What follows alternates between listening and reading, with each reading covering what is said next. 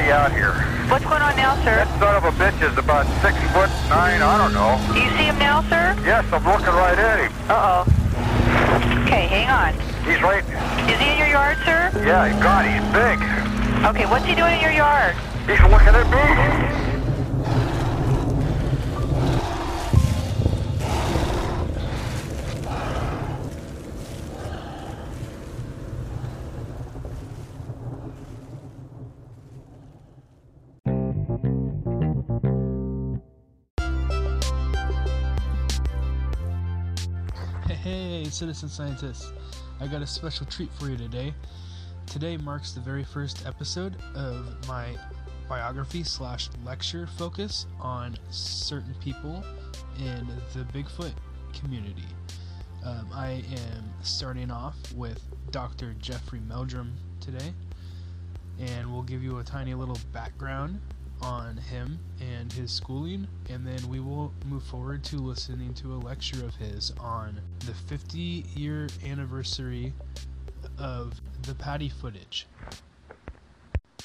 This video takes place in 2017, but it is all still relevant. So, have a peek and enjoy the show.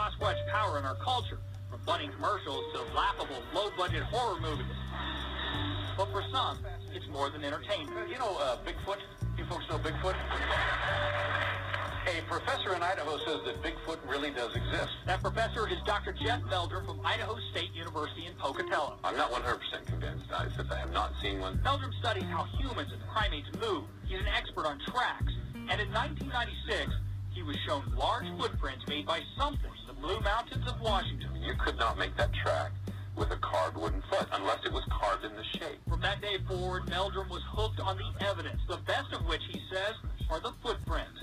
He has well over 100 plaster casts and frequently spots fakes and large human feet. 13 and a half inches.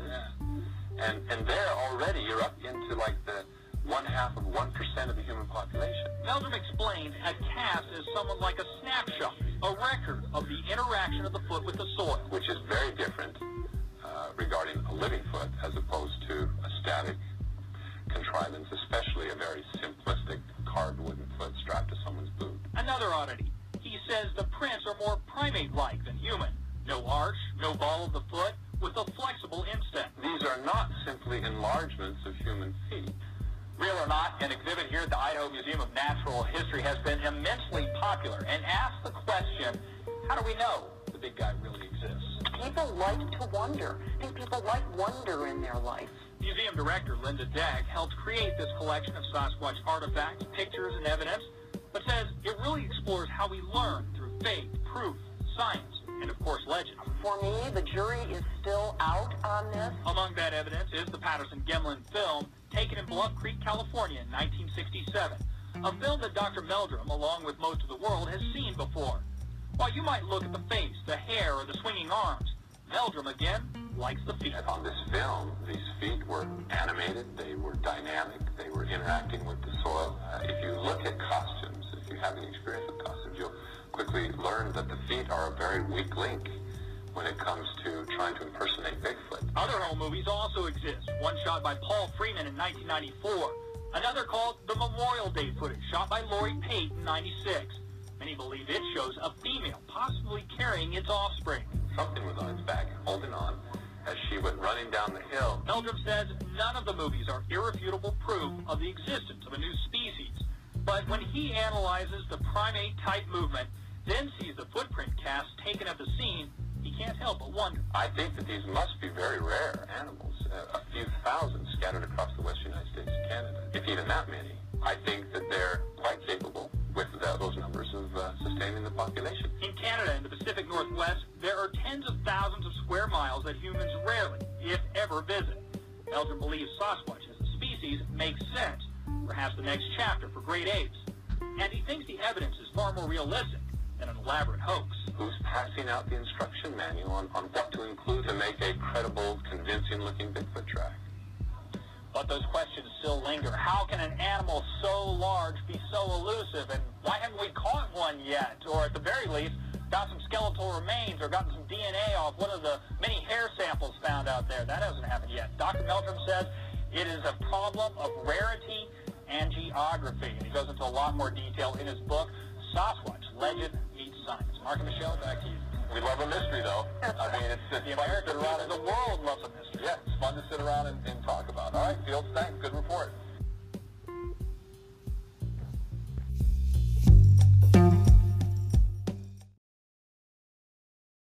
Um, Coming to you from the Paranormal Warehouse, Destination Mystery paints the story for paranormal content, abnormal adventures, and the fun behind the investigations.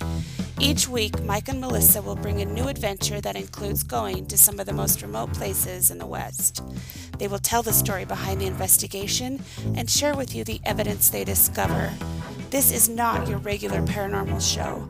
These episodes will bring new content from locations that no one would think to investigate or explore.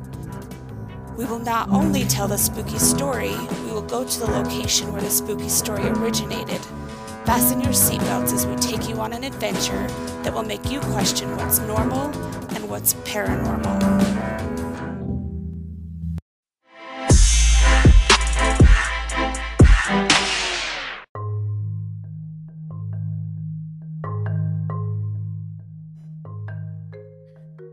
Donald Jeffrey Meldrum was born on May 24, 1958. He is a full professor of anatomy and anthropology at Idaho State University. Additionally, he is adjunct professor of occupational and physical therapy and affiliate curator of vertebrate paleontology at the Idaho Museum of Natural History. in anatomical sciences with a focus in biological anthropology at State University of New York at Stony Brook. Dr. Meldrum kept the position of postdoctoral visiting assistant professor at Duke University Medical Center between 1989 to 1991. Meldrum was employed at Northwestern University's Department of Cell, Molecular, and Structural Biology for a short period in 93 prior to joining the faculty of Idaho State University, where he presently teaches. Jeff Meldrum has written and published a number of academic papers, including Vertebrate Evolutionary Morphology, The Emergence of Bipedal Locomotion in Modern Humans and Sasquatch, and is a co editor of a series of books on paleontology. Meldrum also co edited From Biped to Strider The Emergence of Modern Human Walking with Charles E. Hilton.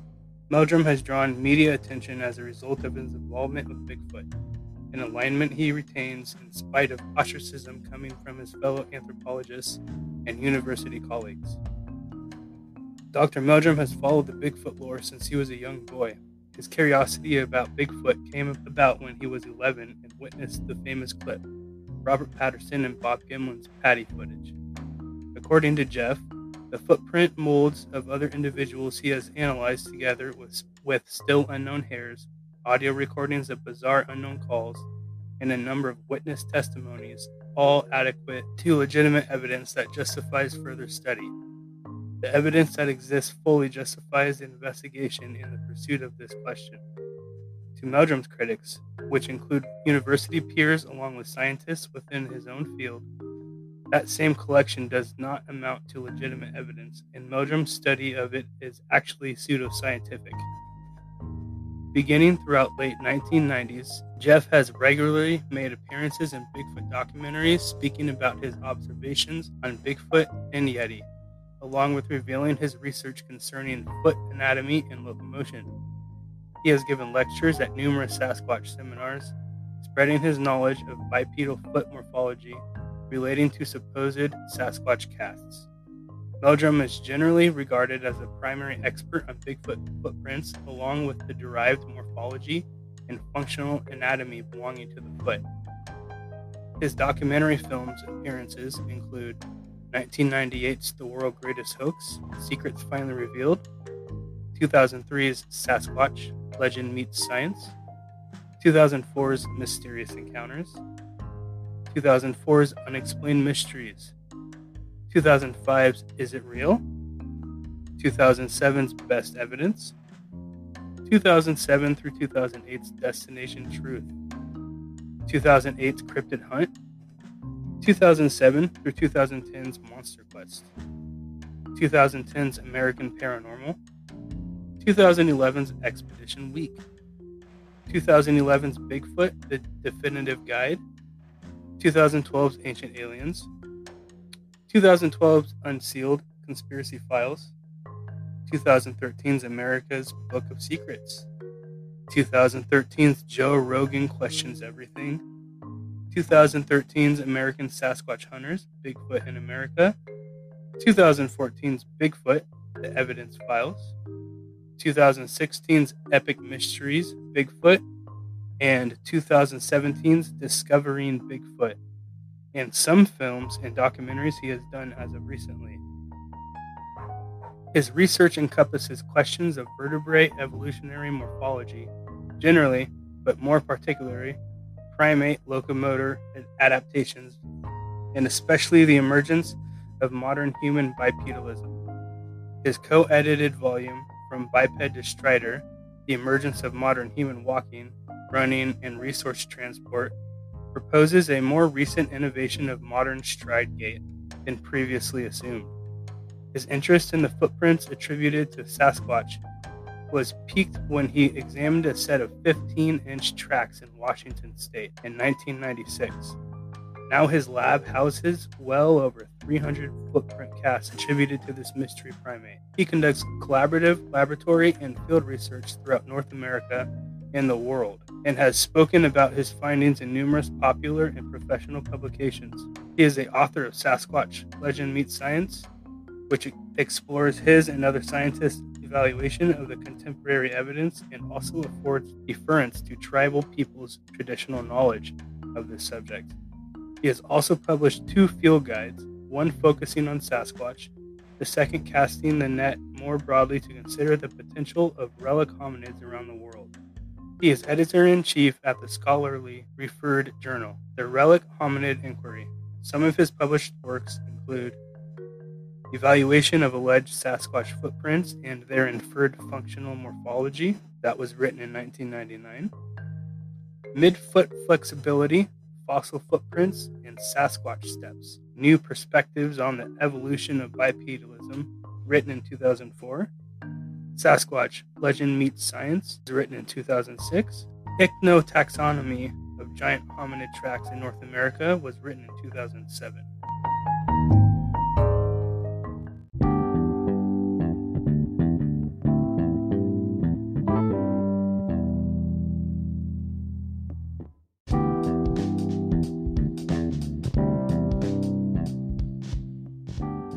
Really is so much to learn from Dr. Jeff Meldrum. His expertise, knowledge in the field of hominid foot morphology, and his countless years of study have lent credibility to the claim of the unknown species.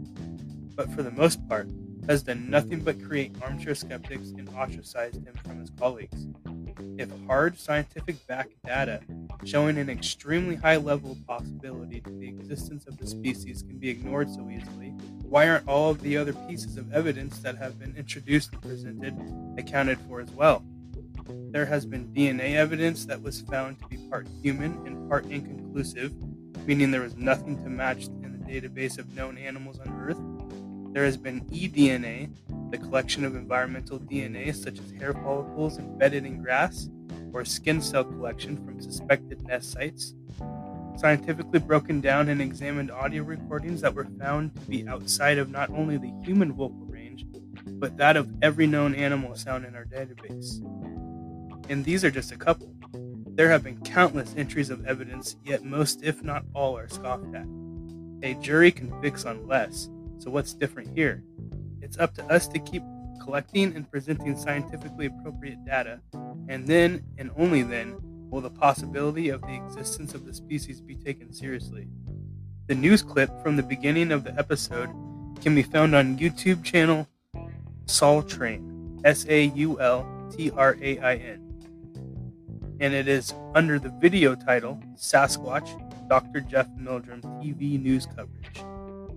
The lecture you are about to hear is from the YouTube channel Pacific Northwest Sasquatch Research Group under the video title Professor Dr. Jeff Meldrum. In this lecture, Dr. Jeff Meldrum goes over the evidence found to support the theory that the Patterson Gimlin film was in fact authentic. It is from 2017 and coincides on the 50th anniversary in which the film was shot. So buckle up and get ready for the ride. Hey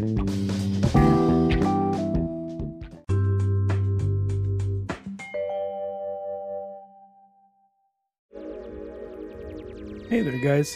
This next section you're about to listen to is uh, Professor Jeff Meldrum in 2017 at Squatchfest in Kelso, Longview, Washington.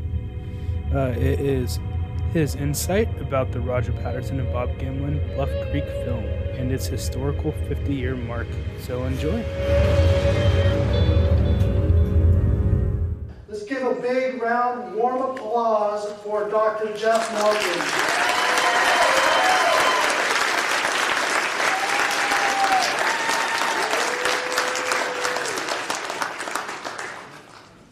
Thanks very much, and, and uh, uh, it's been a great day of you. I'm, sorry if at any time I didn't sound absolutely uh, or appear absolutely wrapped and interested in your story. Uh, sometimes there are just so many of you around the table that it's hard to give you the attention I really would like to. Uh, so uh, if we get a chance later on this evening, we'll be here till, till later. we'd love to hear more details about some of your experiences. But you know, for the last uh, year, I've been sort of drumming, uh, beating out a, a on one particular theme, and that was the, the notion of relic hominoids. And, and I was uh, encouraging, challenging Bigfoot enthusiasts to utilize that word, get comfortable with it, of roll up your tongue. Um, and I won't spend the time because I've got a lot of things I want to cover.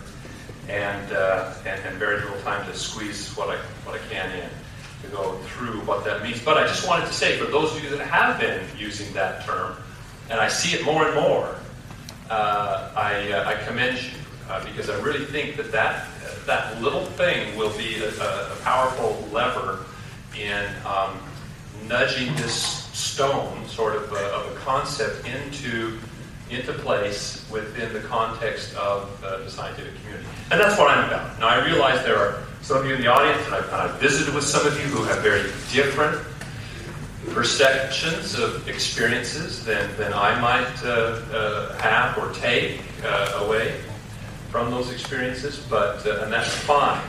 Not everyone has the same goals, but I hope you realize that that's where I'm coming from. This as, as a scientist, as an anthropologist, an anatomist, addressing the question: Is there a biological species behind the legend of Sasquatch and other potential relic hominoids like the Russian almas, the Orang-Pendek, the uh, Ebu Gogo, uh, the uh, Almasty of, of Siberia, and so forth. This year, however, we are entering into the 50th anniversary year of the Patterson-Gimlin film. And, uh, and that's pretty amazing. Here we are 50 years down the, the road. And uh, while there still is a lot of debate, debate and certainly no consensus of opinion, uh, this film has survived repeated assaults on its credibility. Uh, you know, at one time in, in my involvement, I sort of shied back from placing too much emphasis on this one particular thing. You know, I didn't want there to be the perception that all our eggs were in this basket, and if the skeptics could, could you know, crack those eggs, then the whole thing would, would fall by the wayside. But the more I became familiar with uh, the principles involved, with, with Bob Gimlin foremost, and um, the more I, I, investigated the skeptical arguments, the more I learned about the anatomy and uh, the uh, uh, locomotion that was evident in that film subject.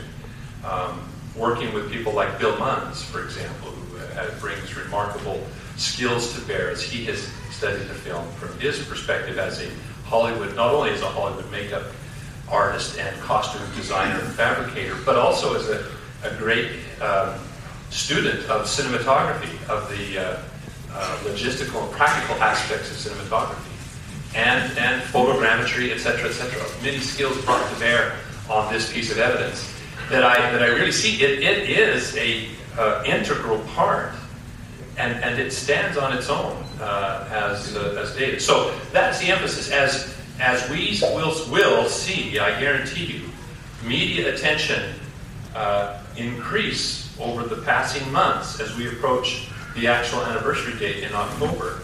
I hope that by emphasizing those things that are so, those insights that are so revealing about the credibility of this piece of footage, that the media will focus on that rather than these ridiculous claims by individuals like Philip Morris and Bob Hieronymus and, and uh, Long and others.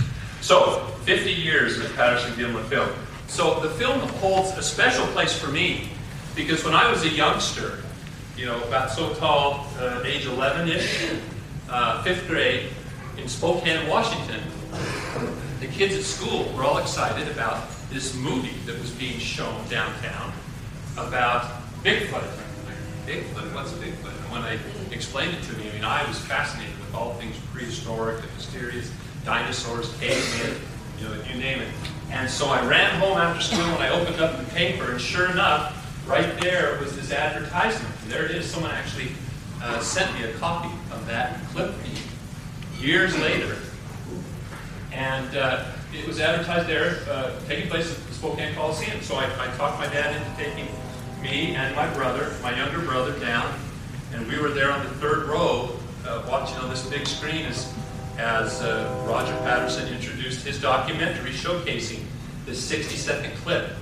And I tell you, to see that thing walk across that screen larger than life from right there uh, in those uh, close up uh, rows, third row, uh, it made obviously a lasting impression that I've come back full circle. When I left, they handed out a sample newsletter from the Northwest Research Association, which was Roger Patterson's organization, and he had a, a periodic newsletter that went out. But this invited you and gave instruction on how to become a member of the Northwest Research Association. Does anyone here ever remember that or joined that association? This is the strangest thing. I must have been the only member. and I've got the letters, I've got the newsletters to prove it with my name and home address. But part of membership was you got a copy of this cast right there. And not this one, but the, the mate to that was a, a very poor replica, as it turned out. Very disappointing epoxy replica. The one of, of the 17 inch one was much better. Um, and you got a 11 by 14 black and white print from the film, and a 5 by 7 color print, which are some of the best quality prints I've ever seen.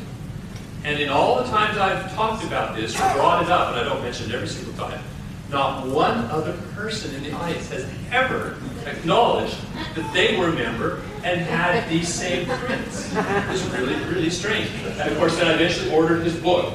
Fascinating collection of newspaper clippings and you know, a little bit of narration and annotation by Roger himself about some of his travels down there. Uh, it was really, really fascinating. Now, what's interesting is and there it is. There, there was give you a little impression of what it was like. But imagine that standing about, uh, because, they, they showed it in close up and slow motion, about eight feet tall, walking across the screen. I mean, it, it, it's, it's impressive. It's just, uh, it's just amazing. Well, and in addition to, to this presentation, recently, if, you, if you're not aware, I, I edit an online scholarly journal, a referee journal called the Relict Hominoid Inquiry www.isu.edu slash RHI. And the most recent posting was a, a brief communication by Christopher Murphy from Canada, who has written a number of excellent books. He's, uh, he's done a great job. Meet the Sasquatch and Know the Sasquatch are also uh, essential uh, required readings, replete with illustrations, bring you up to speed on the historical aspects of the phenomenon and many of the personalities involved. But Chris just recently had, um, had brought to my attention a piece that he had edited, which included some frames of the film that um, uh, were apparently uh, made from the original film very early on, but had languished in a safe for which the combination was forgotten. And only recently, about in the, in the presumably the, the, the uh, uh, prints were made sometime in the, in the 80s. Uh, and then uh, they weren't recovered until the 90s or something like that. I, am I'm starting to foggy on the dates here now a sudden. But nevertheless, um, so these prints came out, and I'm almost certain that that 5 by 7 font, or uh, a, projection print of the, the famous 350 uh, to uh, 352. Yeah, my goodness aging sucks, you know. and after how many hours have I been in there? Um, anyway, uh, I'm sure that that frame that I purchased was was uh, uh, originally made along with this set. So I want to show you these. They're also online. You can download and look at them. But I mean, the clarity of these full frame. These are full frame. So it shows you that you know he was pretty darn close there at the commencement of that of that film footage. That high stepping gait, the uh, uh, smooth surface reflecting the sunlight there on the sole of the foot and overexposing it, making it look a little bigger than it truly was. But I mean, just the anatomy is evident. There's another great shot. I mean, these are just stunning to, to look at. You know, that's obviously a man in the first right? that glance back. Now, the problem was that in spite of the quality of that footage, which is uh, largely underappreciated by most today because most individuals' perception is based on a licensed VHS broadcast copy that, that Mrs. Patterson makes available that is, is very degraded, poor quality, and so you see you know, just it adds to the mystique maybe, but it leads to comments by otherwise, you know, fairly intelligent individuals like David Daegling saying that it, the quality is so poor that you just cannot see any facial detail, let alone any other anatomical features. Well, that's just, I mean, obviously he was working from a very poor quality of copy. But in 1967, the thing that, that, that, that is important to stress, and, and it was part of the, you know, my theme in the previous year, was that the scientific paradigm that prevailed in anthropology in 1967 didn't allow for what was on that film. There was just no way to accommodate. At that time, anthropological perspectives were, were largely dominated by what was called the single species hypothesis. Now, in short, this simply meant it was the idea was borrowed from ecology, where it was noted that no two species can occupy the same niche uh, at the same time. One will be better at it than the other and drive the one to extinction, or, or cause it to adapt differently, evolve differently. The hominid niche was very unique you know, bipedalism, braininess, and above all, culture. So that uniqueness meant that there could be only one species in it. And so human evolution was seen as this process of one species supplanting the preceding, being supplanted subsequently by another, but there was only one. There could be only one. With that idea, the notion that there could have been, right now, we're the one, right? So there can't be another bipedal hominid walking around, let alone in Northern California. And so they're just, you know, here, here's Roger, you could say, figuratively, with his Patterson Gimlin film in 1967, confronting the anthropological community, and there's just no place to put this puzzle piece in. There's no accommodation for it. All right. What's really interesting, though, and, and it speaks the fact that there was no accommodation because the assumptions or the knowledge was insufficient some of the, the ways in which the Patterson Gimlin film actually anticipated our current anthropological understanding. For example, the mosaic of small brain and bipedalism.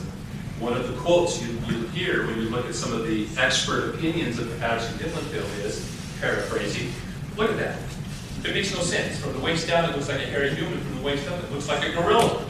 It's inconceivable that you'd ever have that combination of traits in nature. That was 1967. In the mid 70s, what was discovered? Remember Lucy, the famous hominid, and the comments that were made about Lucy? Wow, look at her. From the waist down, she looks like a little hairy human. From the waist up, she looks like a chimpanzee. But wait a minute. Ten years before, it was inconceivable that such a combination of features could be uh, existing in nature. So anticipating by almost a decade that notion, that mosaicism of bipedalism preceding increased brain size. The retention of the midfoot flexibility with a non-divergent hallux. All right, it was thought that you, know, you couldn't have the, the reason the big toe was in line with the toes was so there could be a longitudinal arch. Well, that's now shown to be wrong. It's finally, after me pounding on this drum for 10 years, been pretty much acknowledged now, least the weight of the published literature certainly backs me up, that the Laetoli tracks, the first hominid bipeds were walking on flat, flexible feet that had a mid-tarsal break, just like we see in Sasquatch. So that combination of traits has been confirmed. This deep jaws with a very flat face. Okay? We didn't have any hominids that didn't have a projecting chimpanzee or, or, or, or gorilla-like lower face. Uh, but eventually they were discovered, and I'll show some examples of remarkable similarity of some of these hominids to what we see on the Patterson Gimlin film. And non-projecting canines in the absence of tools. There was this this uh, strange notion of a, of a uh, uh, inviolable combination or correlation between reduced canine size and tool use. Canines got smaller because you had you had a stone knife. You didn't need canines to defend your mate or to win a mate or to you know, fight males or so forth, protect them. And, and it was so conflated that even when, uh, you know, back uh, in the 70s when these uh, were discovered that had short canines, they had to be hominid ancestors. And from, from little fragments of the mandible or from the maxilla with short canines, it was inferred that they must have been making tools. So if they were making tools, they must have been standing on their hind legs. And so you know, it just it was this chain of logic, but it was on a flawed premise. So uh, that's now been swept away. And so one of the things that seems to be quite evident in, uh, in sightings of Sasquatch is the lack of a projecting canine, a, characteristic that Gigantopithecus also shares with uh, apparently the Sasquatch. All right. So our concept of what these hominids might have looked like now has converged after the fact with what is portrayed on the Patterson-Gimlin film in a remarkable way. So here's a depiction of uh, some robust Australopithecines in East Africa. You know, some, uh, well, it's quite interesting. What the, the, most recent, the date has gotten younger and younger. The most recent associated postcranial and cranial remains of, Australopithecus boisei in East Africa have a date of 1.3 million years. That's quite a bit younger. That's by about 200,000 years younger than the previous known date, Memphis date, for cranial remains of that specimen. All right, so let's talk more about the, the Patterson-Gimlin film. One of the things that has been uh, roles in, in, which it has played a significant part is the characterization of the Sasquatch feet. And based on the type specimens, and I selected four of the type specimens, the right and left casts of uh, the, for the Patterson-Gimlin film site, cast by Roger. Um, that constitutes the type specimen with the, the holotype, including the referred material that was cast by Bob Titmus 10 days later, where he cast 10 tracks in succession.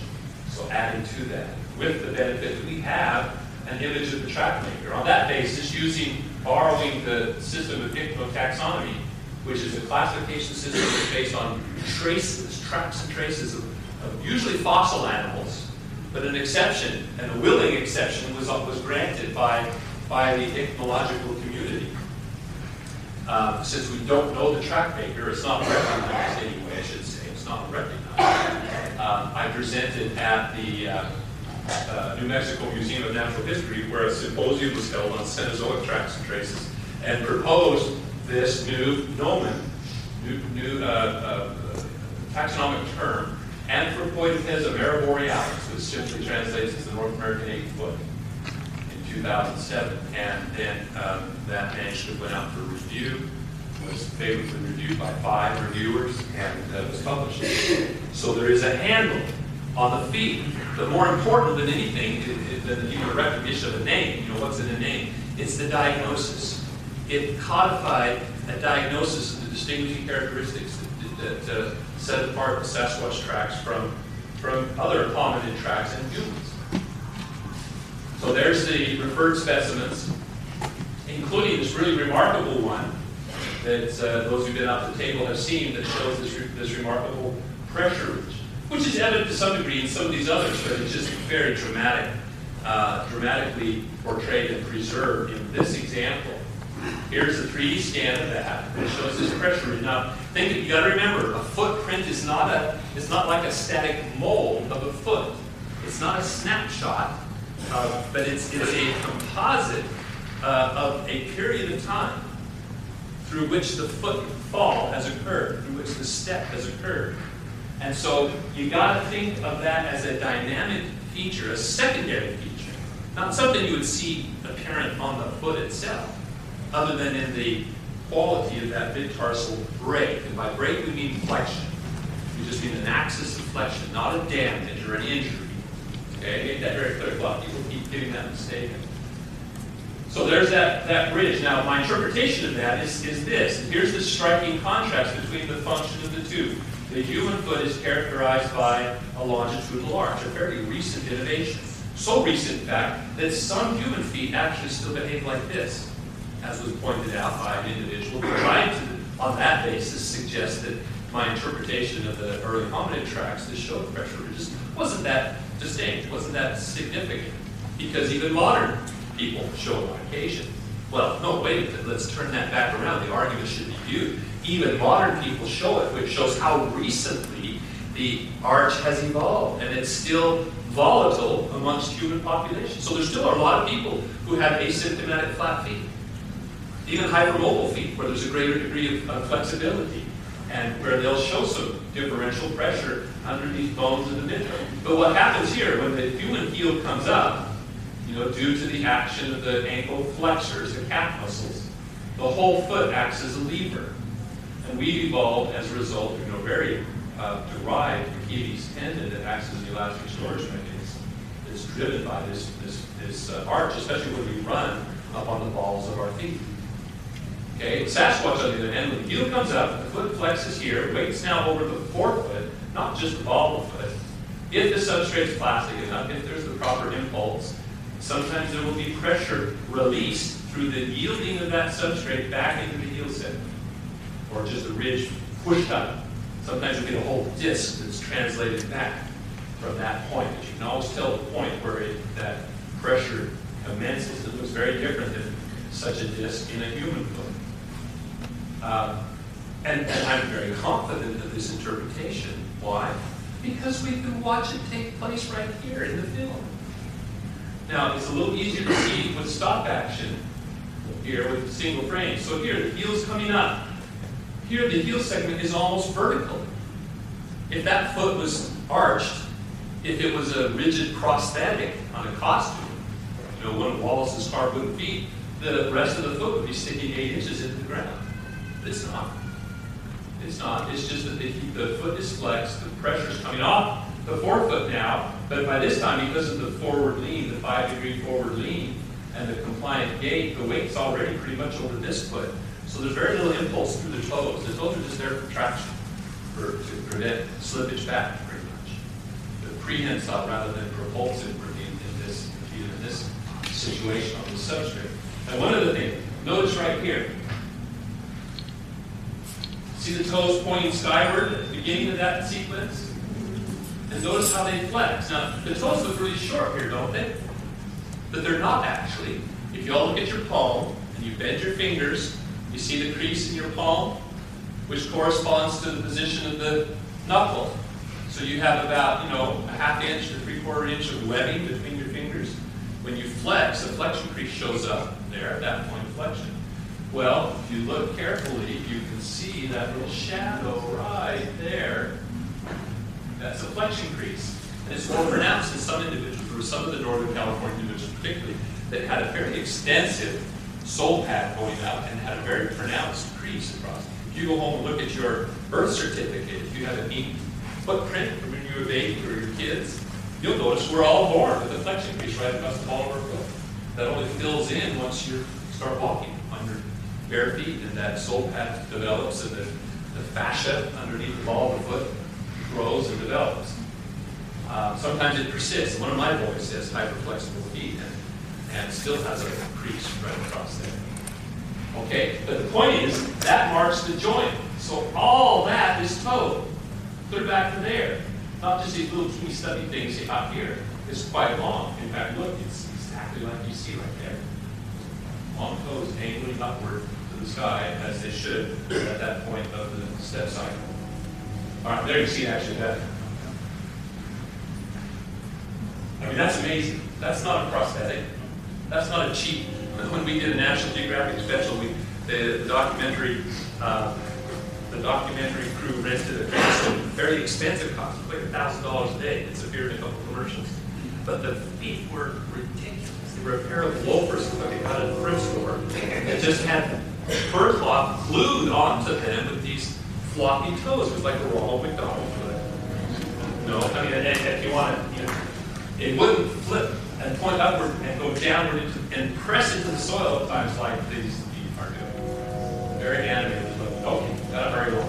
Okay, now, um, at one time, when Roger made his cast, the, the, the sand on that Bluff Creek sandbar was a particular type of sand. It wasn't uh, granitic sand, which makes little rounded sand granules. Instead, it was a, it was a highly eroded slate.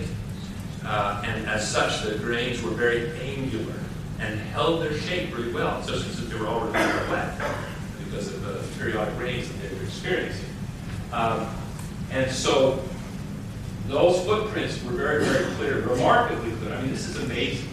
The replicas I have don't do justice to this.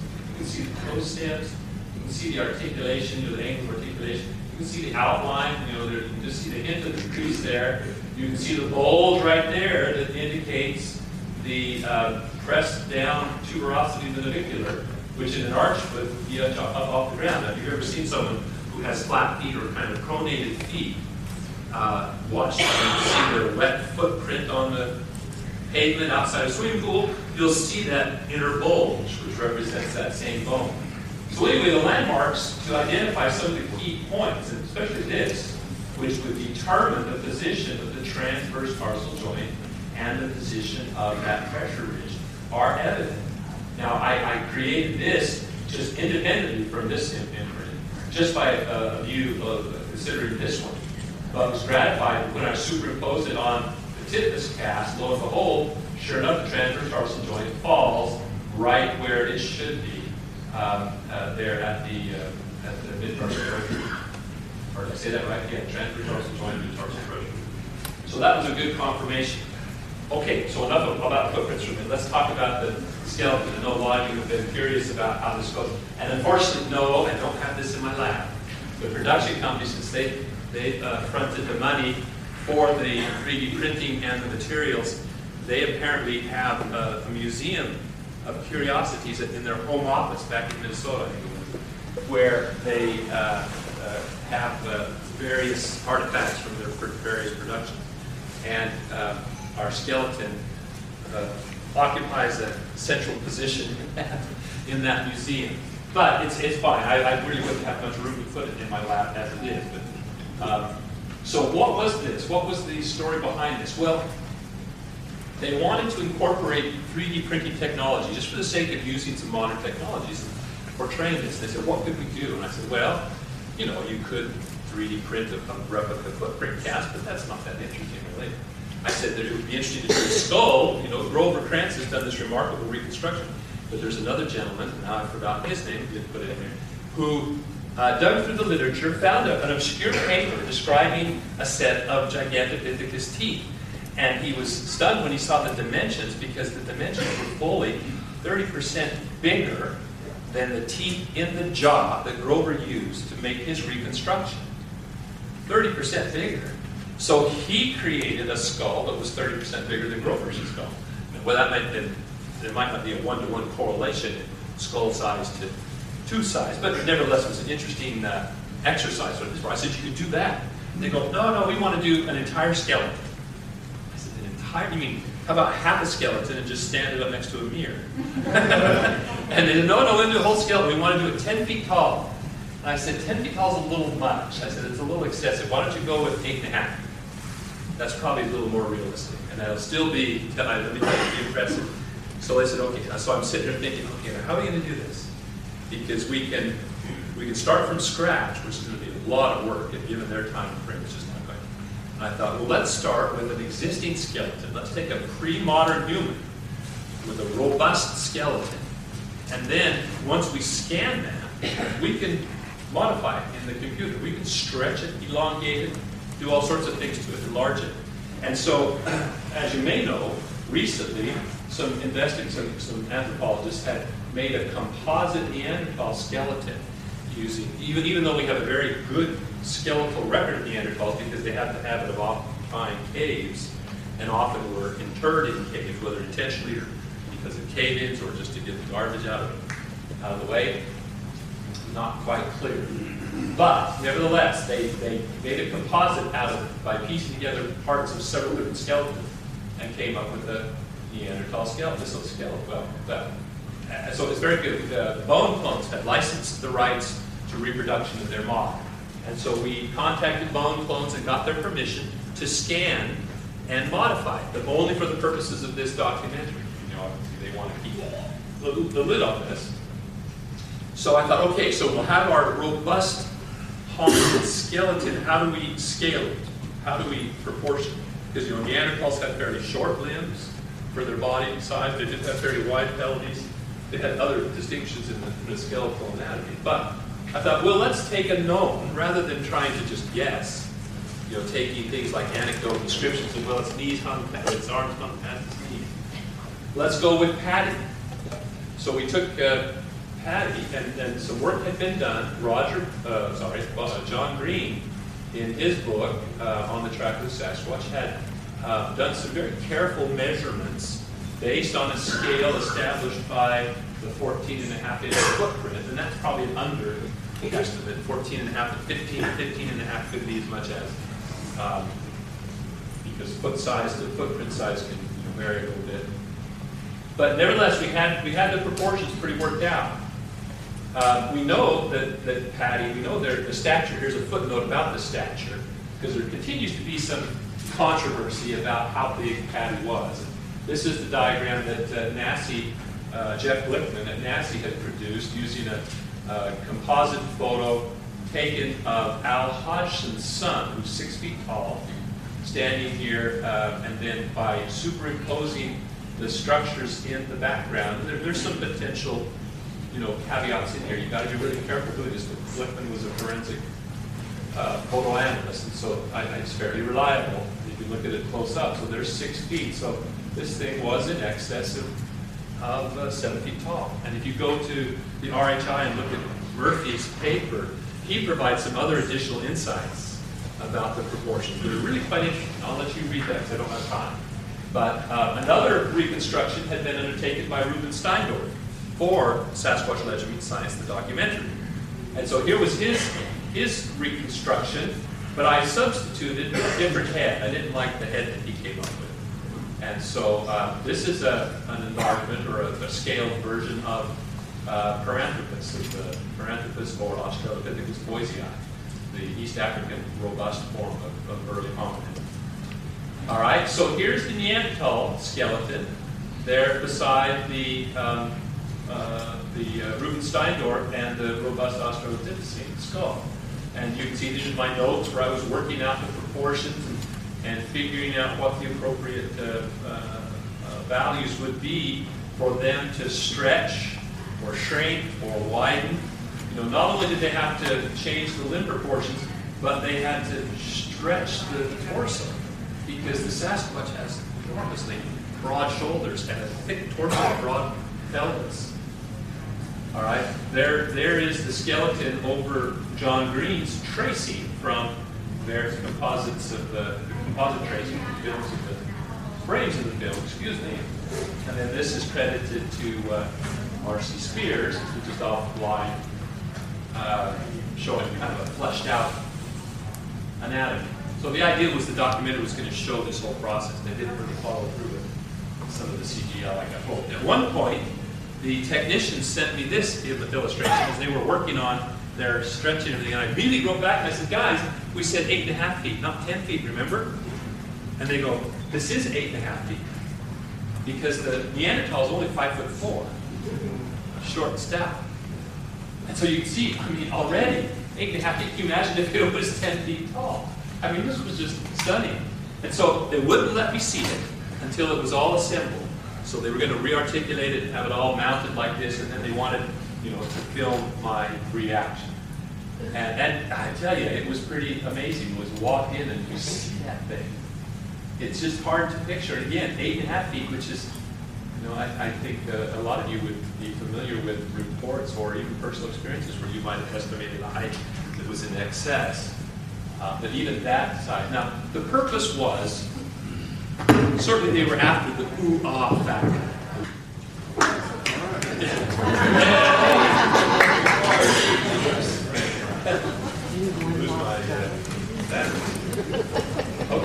so so that was one factor, and unfortunately, that's much of the discussion that's going to follow fell by the wayside. You know, the discussion of how we came to this and what our rationale, what our justifications were it, it kind of uh, was reduced to the ooh ah, but still it was pretty amazing to contemplate. We had some discussion, you know, how would an animal that big make a living? How can an animal that big be in your backyard here in the Pacific Northwest? Now, question, one question that had to be addressed was why, why eliminate the Neanderthal skull? Well, look at this. The average Homo sapiens, modern Homo sapiens cranium, average falls between 12. This is the complete range, but the average estimates range from about 1,200 to 1,500, depending upon the sample. For Neanderthals, 1,300 to 1,700 cc's. Neanderthals were brainier as far as absolute volume than we are. Now, their, their mass was, they were a bit bulkier, heavier muscle and so forth, but they were shorter. Still, their brains were big. By contrast, the uh, Australopithecus boisei had a brain that was just, you know, a few hundred centimeters, or less than a few hundred centimeters or so, a couple hundred centimeters, uh, larger than a chimpanzee. And there were other aspects of the skull that were really amazing. If you scaled up the robust Australopithecine face, this goes back to one of those anticipatory facts, uh, factors here. If you scale up the robust Australopithecine face and line it up with Patty, and this is a blow up of that 5 by 7 print that I have. So you can see the quality. There are a lot of facial features. If you can't recognize it, you have no business being an anatomist or an anthropologist, in my opinion. But uh, starting from the crown of the head right down to the receding chin, the flaring gonial of the jaw. Look at the depth of the jaws. This right here is where the lips are, presumably, according to all reconstructions. And then here's the base of the nose, at the piriform aperture, and the nose may extend a little bit lower. Uh, but this, remember, this shiny spot is just the glint off of the nose, the smooth skin of the hairless nose. It's not a hole in the mask, as people would point to. Uh, these flaring cheekbones, you can see the shadow too. Look at the depth of the masseter muscle, the cheek muscle there. Spanning between, and here it's broken off, but you know, this big flaring cheekbone that gave actually gave it a dished out face look on the on the extreme robust Australopithecine. Uh, the top of the brow ridge here, the arched brow, prominent out here with it. You can see the angle of the head here with the head is cocked. Now again, think about it. Uh, well, let's go to the next one. Now, let's talk about some of the uh, adaptations of, of, the robust Australopithecines and what the implications might be for Sasquatch. So here's the robust Australopithecus, Australopithecus boisei, which has non-projecting canines. It has premolars that are huge, premolars that are bigger than our molars, and molars that are many times bigger than our molars, in an animal that only stood five and a half feet tall. That cranium came from an animal that was five and a half feet tall. So they were chewing machines. They had thick enamel, much thicker than the enamel on our teeth. So they ate tough and hard foods, uh, probably nuts, you know, roots, fibrous material. was part of that. Now, if we took that skull and scaled it up to the size that we made it for our eight and a half foot Sasquatch skeleton, this is what it would look like compared to a human. Now make that even more, see that little yellow blob over there is actually a human molar. Now, make it even more dramatic, here's a rough approximation of the surface area of just the post-canine teeth on both sides compared with the same area on the human skull. Now, what does that say about the adaptation of a Bigfoot? I mean, it's a chewing machine. It's got this flat face for posterior loading. You know, instead of a projecting face and a high peak in the back necessarily with a high sagittal crest for loading of the front teeth, where like a gorilla would do a lot of processing before it grinds up the food in the back with high ridge teeth instead of bulbous flat teeth.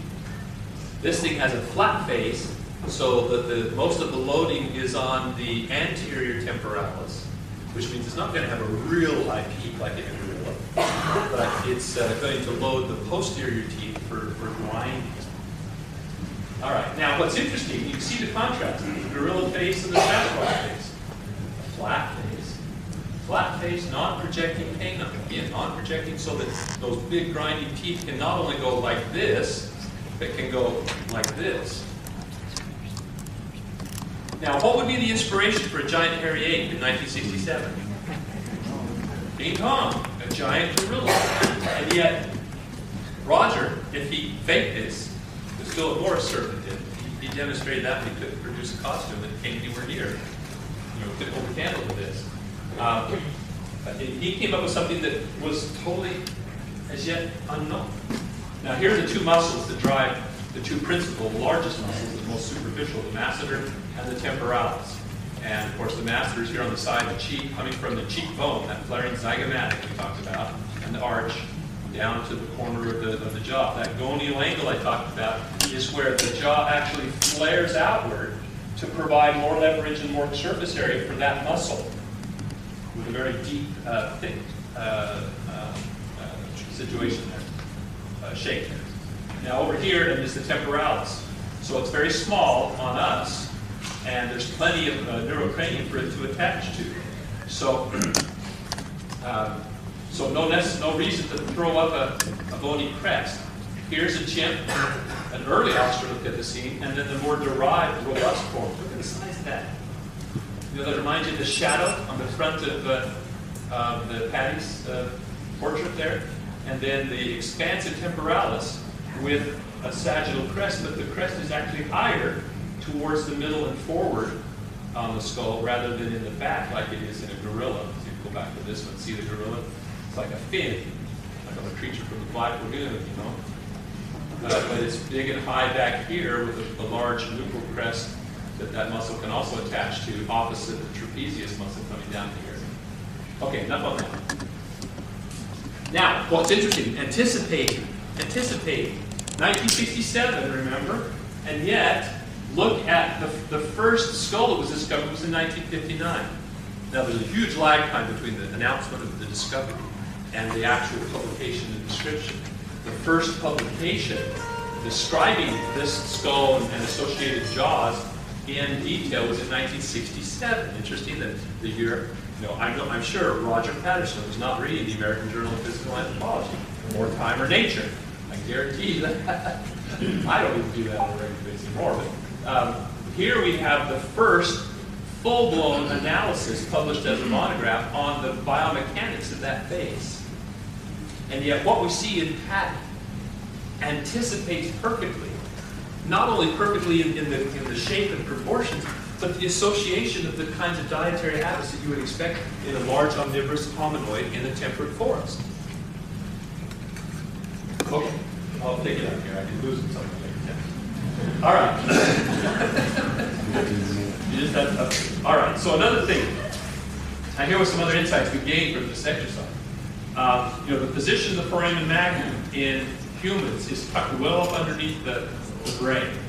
With the reduction of our face and enlargement of our brain and the position of the, of the spine beneath the skull, you know, as many of you, some of you have demonstrated here, it's possible to balance your head without very, without any muscle effort, even with your eyes closed. And your breathing becoming slower and heavier. I can point the finger. I, I finally have just admitted, you know, my name is Jeff Meldrum, and I'm a narcoleptic. I sit down and I'm not doing anything. I fall asleep, whether it's in church, whether it's watching the news, whether it's talking to my wife. I think uh, so, anyway. Um, whereas, if we look at the great apes, notice that their foramen hook magnum is farther back. So there you can see it. And that graph just simply showed that. Now look, look at this though. Look how high up on the skull then the ape trapezius is disposed and on that large flat plane called the nuchal plane, where in the humans it's tucked down under. This is actually exaggerated. I mean, I don't think anybody in this room has traps that high up or that big. But they don't have to be because the face is so light and small. By comparison, it doesn't take much muscle effort to counterbalance the tendency to fall forward. But now look at this. Now, here was the, here was the thing. It was like seeing something for the first time. How many of you have heard, you know, in the descriptions, one of the standard things that uh, what to say? It didn't have a neck.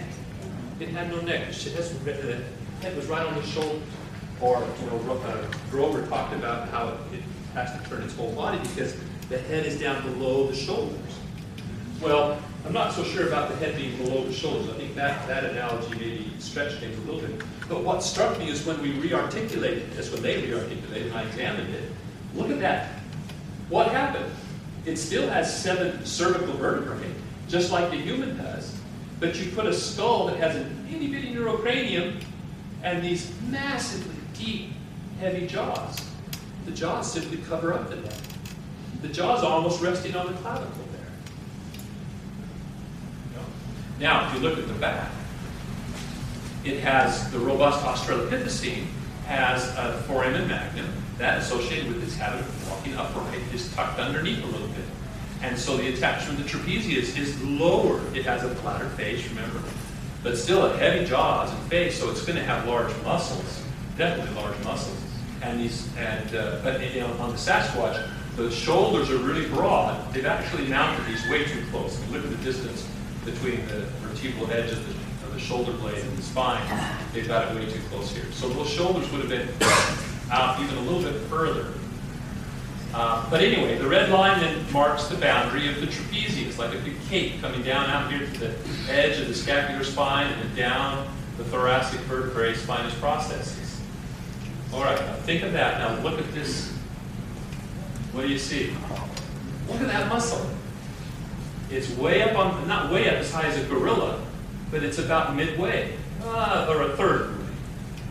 And it flares out like a cape to those shoulders. So not only is the front of the neck covered up by the jaws, but the back of the neck is obscured by this flaring trapezius. And there's a human by comparison. Look at the depth of those too. There's some long spinous processes underneath those that muscle and those cervical vertebrae, which is what you'd expect in a creature that tends to walk with about five degree forward forward uh, lean. All right, so there's Patty. Now let's talk about the face real quickly. A few more minutes. Here's another blow up. Shows you really nicely. See now, as I said, most people look at that and they see right there, they see the mouth, right? Well, Owen Caddy looked at that and said, no, that's the shadow underneath a pursed lip. It's one like that. Squeeze his lip. And that the mouth is actually right down here. The highlights of the mouth are there.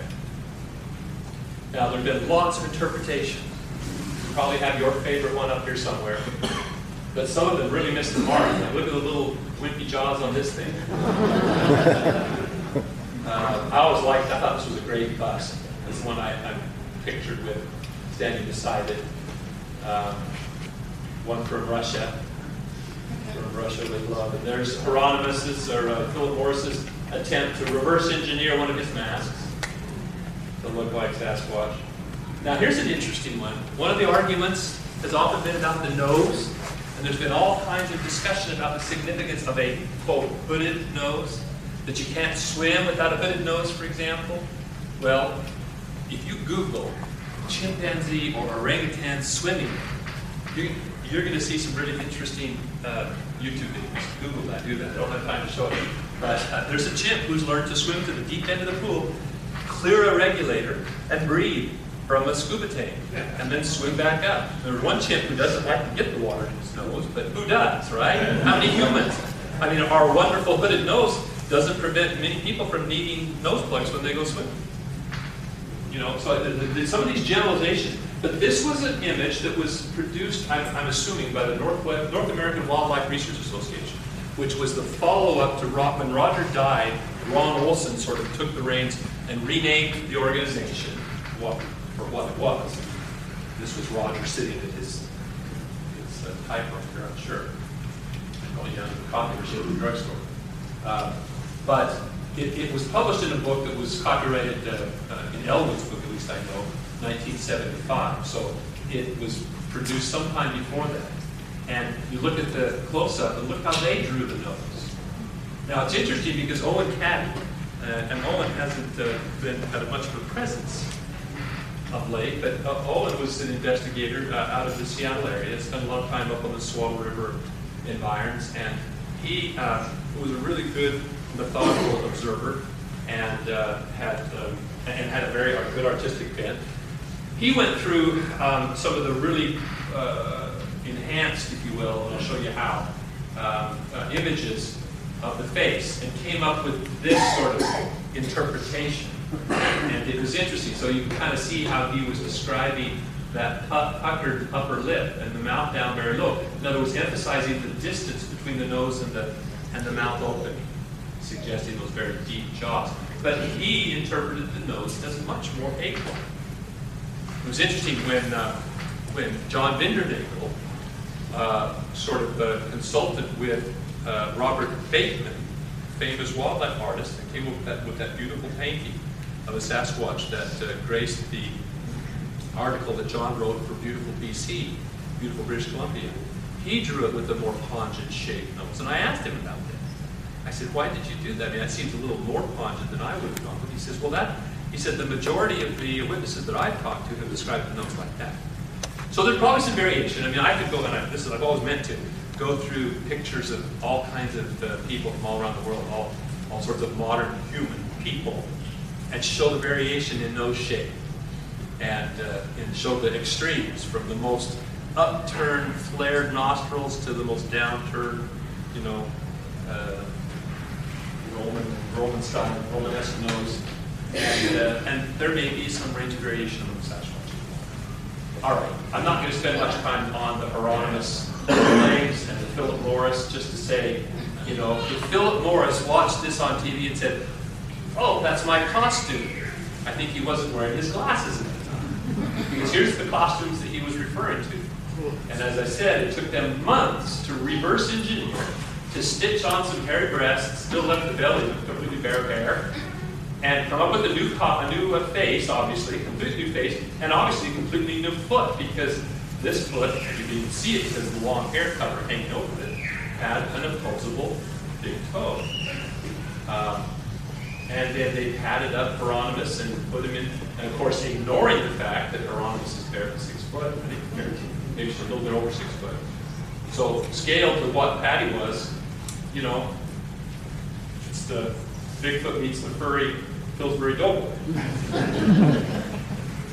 and even if he did fit the right, uh, right stature, his proportions are wrong. So if we scaled Patty to his arm length, he would have to fit in a costume that was like this. On the other hand, if we scaled Patty to his leg length from knee to ankle, knee to heel, he would not fit in a costume like this. His eyes would be looking out of the chest rather than out of the head. Okay, now to kind of wrap up. Yep, perfect. All right, to wrap up, as I said, the film has survived assault after assault, and it seems that every time there's a renewed criticism, uh, there are new technologies at hand that allow us to look at the film in a different way. And this was one of those. Um, I don't remember the circumstances that prompted it, but, but John Green wanted, he wanted to look at the film uh, in as, as best possible way, uh, in the best possible way. He commissioned Rick Noll. Is Rick here today? Did you make it in? Yeah. So if I get this wrong, you tell me.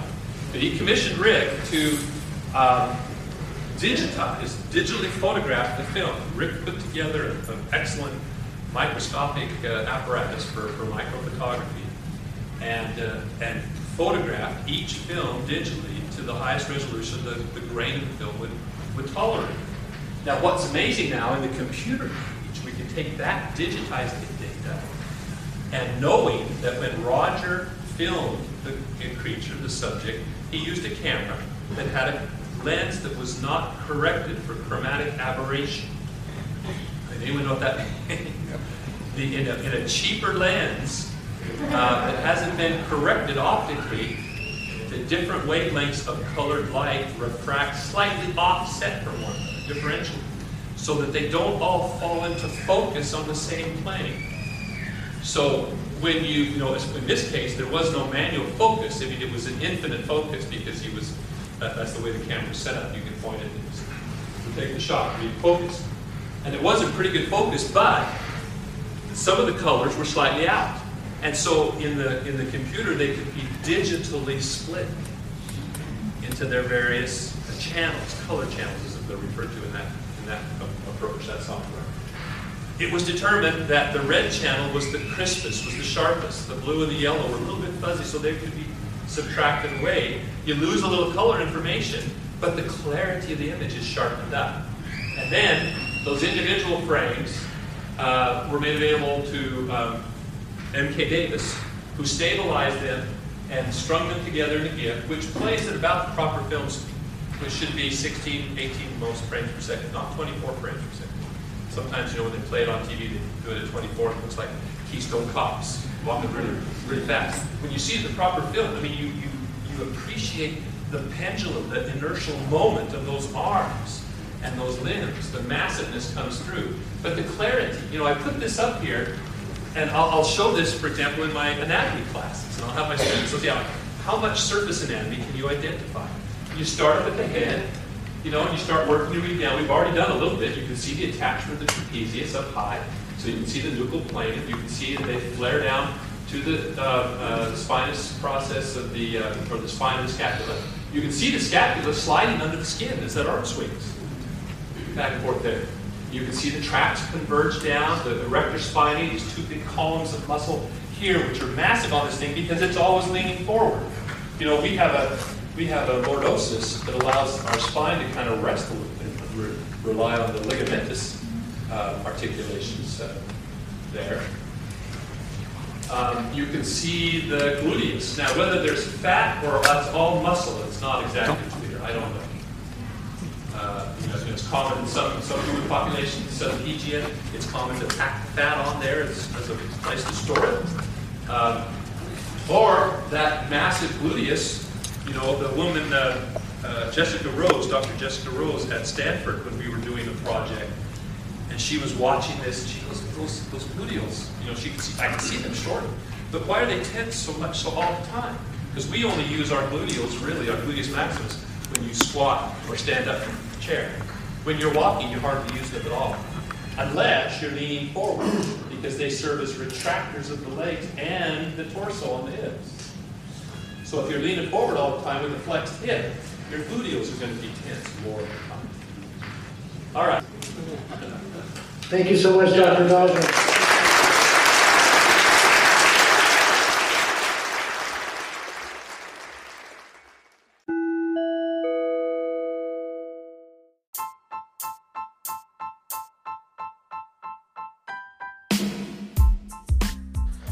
I want your feedback. What do you think about the audio quality? How about the content of the lectures? Who would you like me to study next? Please let me know all these things.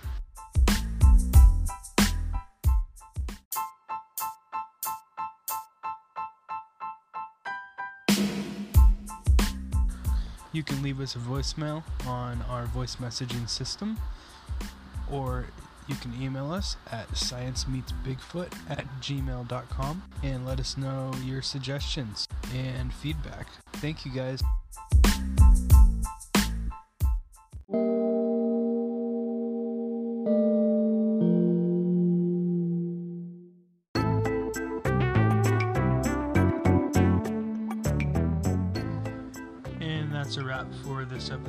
Bigfoot and the Citizen Scientist.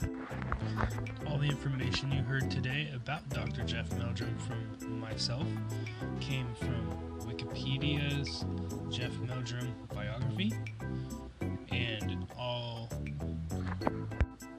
and also Idaho State University's website at http colon backslash backslash isu.edu backslash biology backslash people backslash faculty. So again, thank you for listening to this episode. If you liked the show and you want more of it, let me know on science meets bigfoot at gmail.com or send us a voice message on your podcast app on whichever you're listening to us on. There should be an option there. So until next time, stay safe, love each other, love yourself.